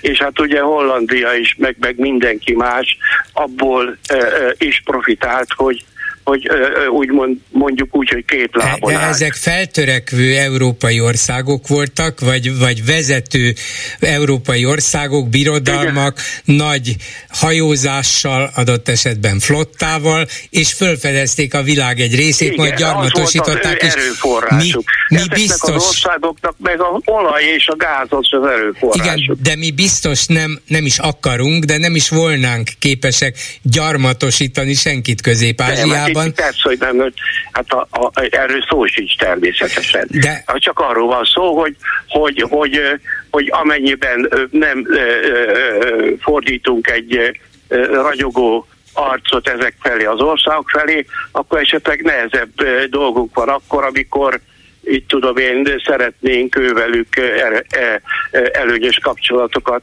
gazdasági kapcsolatokat létrehozni. De hát Arról nem is beszélve, hogy, hogy az orosz óriási gáz kiesés, gázmennyiség kiesés miatt, most onnan kell összekuncsorogni a, a, az ország szükségletét, ahol, ahol lehet, és nincs ebben semmi, semmi ami, ami a szokásos gazdasági, üzleti észszerűségen túlmenne. De azzal semmi baj nincs, hogy Azerbajdzsánból vagy Türkmenisztánból is akarunk Igen. gázt importálni.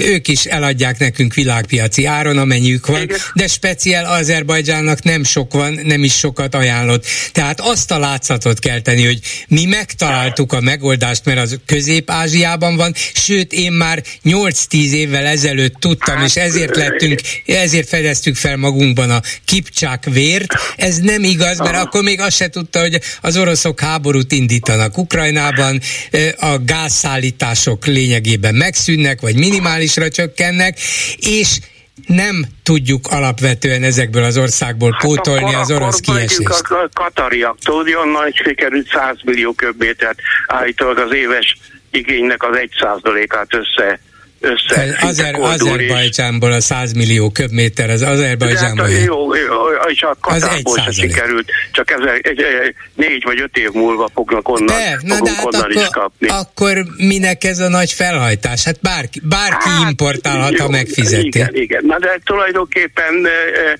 e, most vicc lesz, hát szabad Schengen utazás van. Hát a spanyol király, a, a, a belga király, a holland király, a norvég király, a, a svéd király, különösen a spanyol király, aki jöhetett volna uh, uh, uh, ide, annélkül, hogy meg kell különösebben hívni, hogy nézze meg azt a gyönyörű sikert a két gyalogló aranyérmüknek, vagy ahogy ide tudott jönni a Vucic, hogy megnézze a Vuléta nevű távolugró lánynak a, a világbajnokságát. Hát ez nem hát, úgy ez, megy, hogy csak mi ide ebbe, jönnek. Mi ebbe, a, mi ebbe a probléma? Egyeztetni kell. Hát erre mondta Gulyás Gergely az, hogy szuverén ország vagyunk, Igen, azt, hívunk, azt hívunk meg, akit akarunk. Az a kérdés, az, hogy miért őket akarták meghívni, és miért nem a spanyol király, ja, meg a többit. A, a, a Európát, tehát a tőlünk úgymond nyugat felé eső országok vezetőivel, Orbán Viktor vagy akárki más annyit találkozik évente 6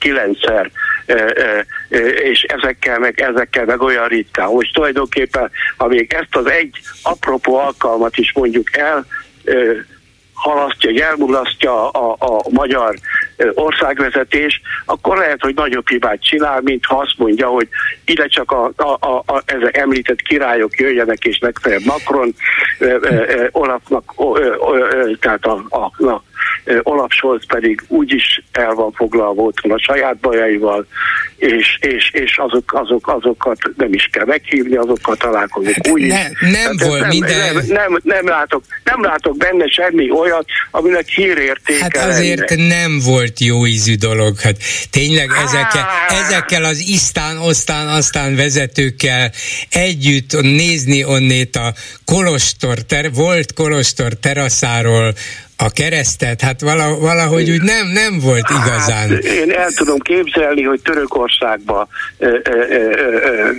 sallóholdat, félholdat vetítenek ki, hogyha ott tartanak izé. és, és, és lehet, hogy Hollandiába meg semmi. Hát a semmi ugyanaz, mintha valami. Ezt most nem tudtam követni, de a lényeg az, hát hogy... De végül, hogy... is, végül is Hollandiát, ha valami, akkor a kereszténység tette azzá, ami, és hogyha elfelejti a keresztet kitenni, az tulajdonképpen legalább olyan akció, mint az, hogy Orbán, aki azt mondja, hogy Európa kereszténység nő sehol, kereszténység nélkül sehol se lenne, és, és ezt, ezt kitette az égre, szerintem teljesen helyén van. Értem, értem, de azt is lehet mondani, hogy Európa francia felvilágosodás nélkül sehol se lenne. Na hát, hát, hát ebben félig, de ez, ez egy nagyon nehéz témakört nyitna meg. Természetesen semmit nem de lehet érdekes a témakör lenne. meg nem történt tenni, úgyhogy ez, ez, ez van. Jó, köszönöm, Egyébként... köszönöm szépen. A kajszi termésről pedig nem kéne vitát nyitni. Remélem minél tovább marad jó magyar kajszi és sárga barack. Idén nem sikerült. Jó magyar gazdasági fejlődés, és semmi akadálya nem lesz, hogy csináljunk olimpiát. Ja, értem, értem, ez volt a végszó. Sok akadálya van azért, hadd mondjam el. Na, Sok hát, akadálya van. Erről kéne egy konferenciát. Jó, jó, megszervezzük. Köszönöm szépen. Parlamenti napot tartani. Jó, jó, viszont hallásra minden jó. Viszont hallásra. Háló, jó napot kívánok! Háló, üdvözlöm, bolgár úr! Hát én, én remélem, hogy ez az olimpia nem fog minden alkalommal ö, terítékre kerülni, mert itt nem tudom hány percig beszélgettek igazából a semmiről, mert ki tudja, hogy mi lesz 30 akárhányba. Ezt ki tudja? Hát senki, senki. nem, senki nem tudja, persze. Senki nem De hát tudja, egy olimpiára előre kell jelentkezni. Keresztül. Szóval jó, lehet, hogy azért, mert engem nem érdekel, de én szerintem ez egy olyan fölösleges dolog volt. Na de az hogy... érdekelné, az érdekelné, hogy az olimpiára költünk-e sok ezer milliárd forintot, vagy a magyar kórházakra? Hát már előre elköltöttük, az, azon már nincs mit ö, ö, számon kérni, mert el van költve. Hát igen, de nem mindegy, hogy holnaptól kezdve ugyanezt csináljuk. restaurálni, meg megint kell felújítani, meg mit tudom én mit, szóval csomóba kerül, csak abban reménykedhetünk, hogy az Orbán addigra már híre hamba nem lesz, és akkor szóval nem kerül az olimpia. Úgyhogy ez az egy reményünk lehet. Értem, hát akkor beszélj, beszéljünk arról, hogy hogy lehet megbuktatni Orbán Viktor. Jó, Már bárki zaj szerint nem lehet. kapcsolatban szeretnék mondani, hogy nem tudom, a, a kormányba vagy valakik feltérképezték azt, hogy kik nem fizetnek adót? Semmilyen adót se? Már kikre gondol, hogy kik Már nem fizetnek? Például gondolok a, a, ezekre a szerencsejáték Hát fizetnek ők adót, fizetnek ők adót, csak nincsenek bekötve a, a NAV-hoz. Ugye minden, a legkisebb vállalkozó is be van kötve, legkisebb... De miért nincsenek ezek bekötve, hát és ez jó kérdés. Össze, Fizetnek ezek az emberek adót. mennyire nem fizetnek? Hát ki van mondva, hogy a, ez a szerencsejáték, vagy nem tudom, ez a Szerencsejáték, igen. igen. a szerencsejáték. Szerencsejáték adót fizetnek. Nem kell adót fizetni. De, de, de kell És akkor nyilván van még egy pár olyan, amit nem tudunk, akik nem fizetnek. De miért? A legkisebbeknek is kell fizetni, ezeknek meg nem kell. És ha összeszámolnák, hogy az mennyi kiesés, É, biztos, hogy van, Akkor aki kiszámolja. semmi lenne. Igen, feltételezem én is, hogy a kaszinó tulajdonosok Na, akkor igen, több, ezt akartam, hogy a több kaszinók, adót igen, kellene, például. hogy fizessenek, Meg de van... futbalista nem fizet semmiféle adót, csak kapják a nagy pénzeket. Az is van, igen. Meg amikről nem tudunk. Ar- ar- arról aztán főleg, igen. A- az valóban feltérképezetlen, amiről nem tudunk, igen, de biztos ezeket vannak fel kéne térképezni, hogy mennyi pénzt jelent ez a, jelentene ez a költségvetésnek. Na most még olyant, hogy például ilyen napvizsgálatok olyan emberek ellen mennek, akit ki akarnak csinálni. Akiket nem akarnak, például egy ilyen mészáros céglánc, hányszor volt kint a NAV náluk? Hányszor? Tudja, az jut eszembe, hogyha normális országban élnénk, akkor megkérdeznénk a mészáros, legnagyobb mészáros cégcsoportot, hogy vagy hány a navot. Viz... Igen, vagy a navot, hogy hányszor vizsgálódtak igen, a cégnél, igen. és minden ő, rendben volt. nem lehet kimenni. Igen. Aztán van ez a Bobrovicki, aki kivett három milliárdot csak a, a osztalékként. Hányszor vizsgálták meg azt az embert? Miből tudott kivenni három milliárdot? Hát a remek vállalkozásaiból. Azt, amiből az állam megtámogatta nyilván. Hát annyi pénz megy itt a semmibe, hogyha azokat összeszednének, akkor már nem is lenne költségvetési hiány Igen. semmi. Csak az a baj, hogy ez a pénz már nem a semmiben van, hanem biztos zsebekben. Igen, de azokat össze kéne számolni, hogyha ez nem így lenne. Hát mindent lehet korrigálni, próbálnának meg ezt is, nem mindig a, az emberek zsebébe nyúlkálni és gondolkozni, ilyen adó, olyan adó. Szittuk a Gyurcsány kormányt az adó miatt, azóta 120 féle adót vetettek még ki, az nem számít.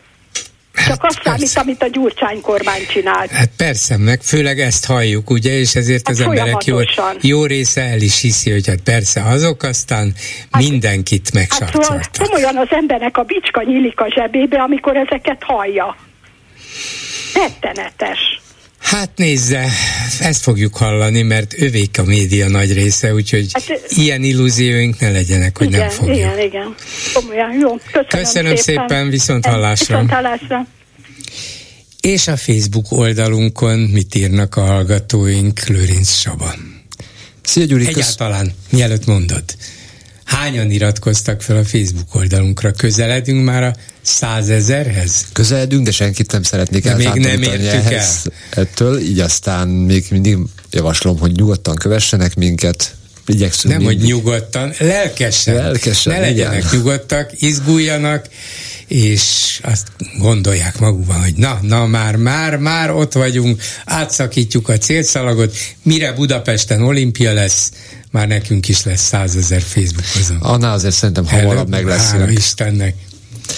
Viszont ha már az olimpia témáját felhoztad, az, a kommentek túlnyomó része az olimpiával foglalkozott.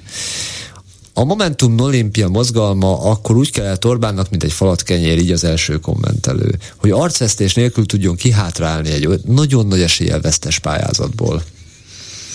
Hát lehet, még, még ez is elképzelhető.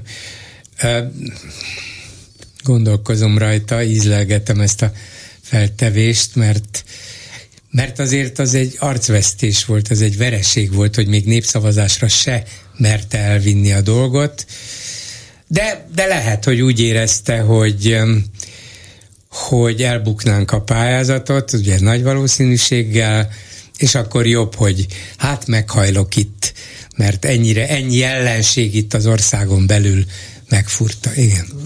Végülis logikus, igen. Lázár pedig elkasszálta így a következő kommentelő a budapesti közlekedési fejlesztéseket. Benne volt az atlétikai VB-hez kapcsolódóan a H7 MÁV hív rekonstrukciója a Boráros tér és a Csepel között. Igen, hát egyelőre lényegében minden el van kasszálva, ami nagy fejlesztés, mert Igen. annyira nincs pénz az állam kasszájában. Valaki azt vetette fel, az olimpia és a stadionok kérdését talán meg kell fordítani. Nem azért épít Orbán stadiont, mert olimpiát akar rendezni, hanem azért akar olimpiát rendezni, hogy sok-sok drága stadiont építhessen. Az se baj, ha végül nem lesz olimpia. Aha.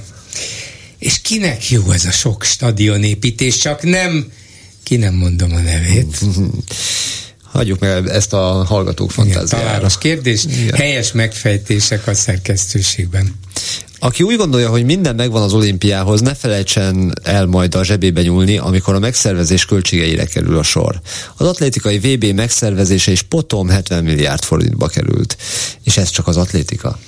Persze, persze, hát eleve sokkal tovább tart maga az olimpia, sokkal több sportág, sokkal több versenyző, sokkal több kisegítő, érkező személyzet, és így tovább, sok elképesztő biztonsági intézkedések, hát hogyne, hogyne, az is nyilvánvalóan maga ezer milliárdos tétel nagyságrendben. És akkor adódik a kérdés, ahogy azt a következő kommentelő is feltette, hogy azok az létesítmények, amelyeket most felhúztak, de akár csak eddig felhúztak, mennyi lesznek korszerűek akkor, amikor adott esetben egy olimpia megrendezésére kerül sor Budapesten? Hát egy jó kis rekonstrukció biztos rájuk fér, de... Még egy kis, még egy kis közpénz hát, temetés? Persze, Ó, persze. értem. Arra hivatkozni, hogy pár évenként már rendeztünk egy-egy sportágban akár világ, világbajnokságot is, álságos hazugság véli egy kommentelő. Egy olimpián lényegében egyidőleg kell lebonyolítani több tucat sportág versenyeit, a versenyzőket, kísérőiket és az ideáltogató nézőket ellátni, elszállásolni, utaztatni, stb.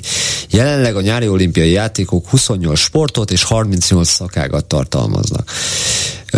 Körülbelül 300 versenyszámmal azt állítani meg, hogy már rendeztünk foci ebét is, finoman szólva is barokkos túlzás. A 2020-as labdarúgó Európa bajnokságot 12 ország 12 városában rendezték meg. Így van. Így van, a nagy logisztika mindebből hiányzik. Ezek kis logisztikai lépések, ezek is fontosak, de egész más egy olimpiát rendezni, így van. Jó meglátás.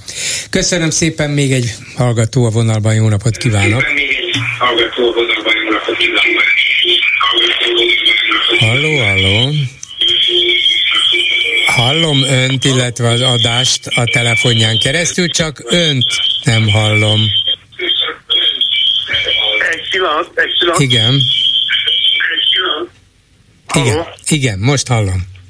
Halló? Én itt vagyok, mi halljuk önt, ezek szerint ön nem hall engem. Ezek szerint ön nem hall engem. Ezek szerint ön nem hall engem. Így van. Az baj. Pedig egyszerű dolog, Jó, ez a telefonunkon kellene beszélnünk. Ez nem hát fog telefon, összejönni. Telefonon beszélek. Nem hát, tudom, így se lehet hallani? Hát lehet, csak az a baj, hogy minden 20 másodperces késleltetéssel megy. A rádiója, ha van, szóval ahol a rádió szól, azt ki kéne kapcsolnia. Egy pillanat. Halló? Hát hiszen mi tele, az ön telefonján keresztül kellene, hogy beszéljünk egymással. Most, most, ha, ha most persze, persze, persze. No, nagyon köszönöm. A következőt szerettem volna kérdezni. Márki Zaja volt egy riport két nappal ezelőtt, ha jól emlékszem. Igen. És Hát vártam azt a kérdést, tulajdonképpen egyik fő érintettje volt annak, amit Palotás is fölvetett, és annak idején emlékszünk rá, hogy a választások után milyen drámaian nyilatkozott erről, hogy, hogy mennyire sérelmezte, és hát az egész választási vereségét tulajdonképpen annak tudja be, hogy hogy milyen eh, sántító, eh, félre villent eh, rendszerben van megalkotva ez a választási szabályrendszer, és hát ő, ő nagyon kifakadt akkor. Most vártam, hogy megkérdezik, sajnos nem kérdezték meg. Van itt egy, még amit kérdezni szerettem volna, hogy két, a héten két olyan hír jött elő, itt tetszik lenni? Itt vagyok, csak ön már nem lesz itt sokáig, mert vége a műsornak. Egy mondatban mondja el a két kérdését, és jövő héten beszélünk tovább. Jó, akkor holnap jelentkezem, hát jó? Holnap, ne, holnap én nem vagyok, de hétfőn. Hétfőn, hétfőn jelentkezem, jó? Köszönöm szépen, viszont hallásra. Köszönöm, köszönöm, viszont hallásra. Ezzel a megbeszéljük mai műsora véget ért készítésében közreműködött Bencsik Gyula, Lőrinc Csaba, Erdei Tünde, Lehocki Miriam és Csorba László, Bolgár Györgyöt hallották. Viszont hallásra a jövő héten. Most pedig jön az Esti Gyors. Esti Gyors, a hírek háttere. Jó estét kívánok, Szénási Sándor vagyok. Egy hír és a háttere. Az észminiszterelnök férjének, Arvo Halliknak a logisztikai cége, a Stark Logistic 2022. februárja óta másfél milliós üzletet bonyolított Oroszországgal adta hírül a közszolgálati híroldal a hét elején, és ez tekintve az állam mély elköteleződését Ukrajna mellett igazán nem szép dolog, valamint komoly tapintatlanság a pozíciójával szemben. Fémdobozok szállításáról van szó. Ezeket egy orosz partnercég az OOO Aeroprom fogadja, amely vállalat egyébként egy Észtországban regisztrált vállalkozáson keresztül a Metaprint nevű cég tulajdona. Ez utóbbi gyártja a dobozokat. A Metaprint amúgy egymaga 30 millió eurós orosz forgalmat generált a háború utáni periódusban, ami, hogy ismételjük magunkat, nem szép dolog. A cég 50%-a egy Martin Lemendik nevű ember tulajdonában van, aki egyébként a Stark Logisticban is ugyanannyi részt birtokol.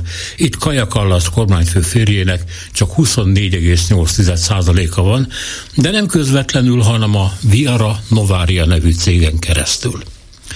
Mint a botrány kirobbanása mutatja, a rengeteg keresztulajdonlás ellenére nem mondható, hogy a férj kiválóan ellenne rejtve ebben a történetben, amihez még hozzátartozik annak nyilvánosságra kerülése is, hogy a miniszterelnök feleség az említett Viara Novarának körülbelül 350 ezer eurós kölcsönt adott. Nyilván, vagy legalábbis remélhetően nem az invázió után. De hát most már az a helyzet, hogy az ész kormányfő akkor is személyesen érintett lenne az ügyben, ha a férje eltitkolta volna előle, hogy a cég még működik. Amit persze nehéz elhinni. Az sem valószínű, hogy Kallas nem tudott a Metaprinc folyamatos szállításairól, hiszen épp az ő követelésére ellenőriztek keményen minden észt-orosz üzleti kapcsolatot, sőt a kormányfő nem csak a hazai, de az európai cégektől is elvárta az üzleti szálak megszakítását Oroszországgal.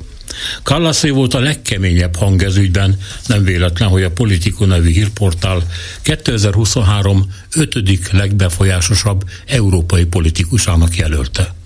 Erre tessék. De hát egy férjel mindig csak a baj van. Azt mondtuk volna az előbb, hogy bár nehéz elhinni, de esetleg a férj eltitkolta volna a feleség előtt az igazságot. Kaja Kallas azt mondja, hogy hétfőn, amikor tudomást szerzett a dologról, rögvest előszedte a férjét, hogy mégis mi ez az egész. A férj pedig Kallas szerint azt állította, hogy a szállítások egy hónappal az orosz betörés utánig folytak, és a cége most csak szolgáltatásokat nyújt egy oroszországi kapcsolatokat ápoló ész cégnek. A házastárs azt is közölte, nem tudta, hogy a cég csápokkal bír orosz földön, de most már, hogy tudja, készen áll a szakításra. Így hát szűri le a következtetést a tényálladékok ismertetése után Kallasz, a vállalkozás nem sértett szankciókat, sem íretlen szabályokat, etikai meggondolások nem forognak fenn, igazán nem érti, hogy mit akarnak tőle. Kölcsönt meg a mondott 350 ezer euró értékben miért ne adhatna a saját hitvesének, ha az kéri, és ugyan miért foggatná, hogy mire kell neki az a kis pénz. Kiben bízom meg az ember, hanem az ő arvójában. Az ERR News, az Estonian Public Broadcasting közszolgálati műsorszolgáltató angol nyelvi híroldala azonban azt írja, hogy a Stark Logistic a háború óta másfél milliós üzletet bonyolított az oroszokkal, ebből pedig 475 ezer eurós forgalom az idei évre esik. Arról tehát szó nincs, hogy az invázió után egy hónappal leállt volna, sőt. Hát így higgyen az emberlánya a férjének, illetve így higgyen a választó Kallasznak. De vajon melyik mondat cinizmusa az igaz? A reformpárból egyébként, amelynek Kallas az elnöke, egy volt miniszterelnök Andrus Ansip enyhén bedől az egyik irányában, amikor azt mondja, hát azért a kormányfőnek tisztában kell lennie a családja üzleti ügyeivel. Izgatottan várjuk a féri teljes körű gyónását. Esti gyors, a hírek háttere.